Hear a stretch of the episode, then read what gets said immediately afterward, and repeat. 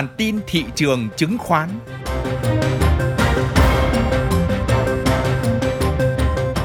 Xin kính chào quý vị. Đây là bản tin thị trường chứng khoán của Thời báo Tài chính Việt Nam.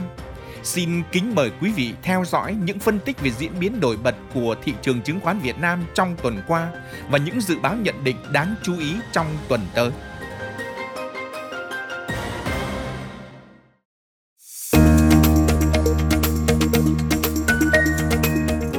Trường chứng khoán trong nước có một tuần biến động khá lớn. Mặc dù mức giảm điểm tính chung cả tuần không lớn, nhưng các nhịp điều chỉnh xuất hiện ở các phiên giao dịch, đặc biệt là phiên giảm nhanh và mạnh ngày 23 tháng 11. Chỉ số VN Index có tuần giảm thứ hai liên tiếp, cho dù có tới 4 trên 5 phiên tăng trong tuần. Đóng cửa phiên giao dịch cuối tuần, chỉ số VN Index đạt 1.095,61 điểm, giảm 5,58 điểm, tương đương giảm 0,51% so với phiên cuối tuần trước. Tuy vậy, kể từ đầu tháng 11, thị trường đã hồi lại 6,56% và thanh khoản cũng tăng đáng kể so với tháng 10. Điểm nhấn đáng chú ý trong tuần vừa qua là phiên giảm mạnh 25,33 điểm, giảm 2,27%. Đây cũng là phiên giảm mạnh nhất của thị trường kể từ mức đáy 1.020 điểm để mất ngưỡng 1.100 điểm. Ngược dòng thị trường là nhóm cổ phiếu vốn hóa trung bình khi vẫn duy trì mạch tăng sang tuần thứ tư liên tiếp. Trong tuần, nhóm cổ phiếu này vẫn có mức tăng nhẹ 0,26% trong khi nhóm vốn hóa nhỏ giảm 0,04%. Nhóm VN30 vẫn là lực cản của thị trường với mức giảm 1,47%, qua đó ghi nhận tuần giảm thứ hai liên tiếp. Trên sàn Hà Nội, hai chỉ số chính cùng giảm trong tuần qua. Theo đó, chỉ số HNX Index ghi nhận mức giảm 0,2% xuống còn 226,1 điểm và Upcom Index giảm mạnh 1,2% để đóng cửa tại 84,99 điểm. Diễn biến giá các nhóm ngành cũng không thực sự tích cực trong tuần và có sự phân hóa giữa các ngành. Tuy vậy trong từng ngành vẫn có những cổ phiếu nhận được sự quan tâm của dòng tiền và tăng khá tốt. Các cổ phiếu ngân hàng có diễn biến kém tích cực nhất trong tuần qua khi hầu hết giảm điểm, thanh khoản thấp, không thu hút dòng tiền tham gia như STB giảm 3,58%, TCB giảm 3,53%. Trong khi đó, BID tăng 1,75%, EIB tăng 0,54%, tăng giá nhẹ. Nhóm cổ phiếu dịch vụ tài chính, chứng khoán có hai phiên giao dịch biến động mạnh cuối tuần. Tuy nhiên, kết thúc tuần đa số vẫn tăng giá tốt so với tuần trước. Thanh khoản tăng mạnh với BSI tăng 8,83%, VDS tăng 5,96%. Các cổ phiếu bất động sản cũng có tuần giao dịch biến động mạnh, thanh khoản gia tăng đột biến. Tuy nhiên kết thúc tuần đa số giảm điểm như QCG giảm 7,47%, ITC giảm 5,12%, Ngoài ra, vẫn có các mã tăng giá và thanh khoản vượt mức trung bình như L14 tăng 10,43%, NVL tăng 9,32%.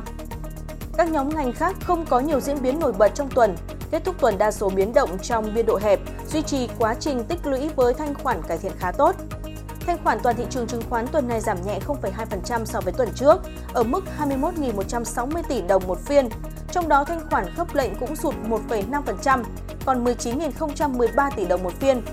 Tuy vậy, đây là lần thứ ba liên tiếp thanh khoản thị trường trở lại trên ngưỡng 20.000 tỷ đồng sau 5 tuần liên tiếp để mất ngưỡng thanh khoản cao này.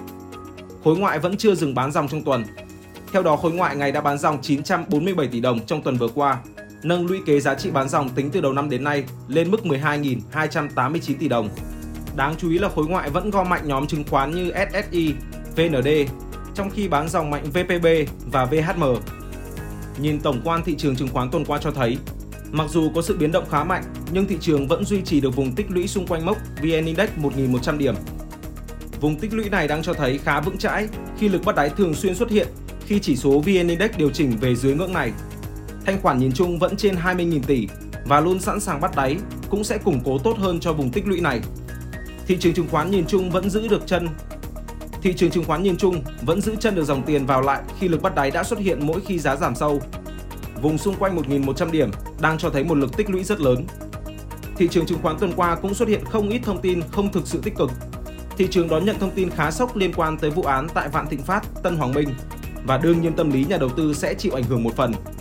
Tuần qua, luật đất đai đã được quyết định chưa thông qua trong kỳ họp này cũng là một thông tin ngược với kỳ vọng của nhà đầu tư và giới kinh doanh bất động sản Thế giới vẫn còn khó lường, nhưng thị trường đặt kỳ vọng nhiều hơn vào các thông tin kinh tế vĩ mô cuối năm.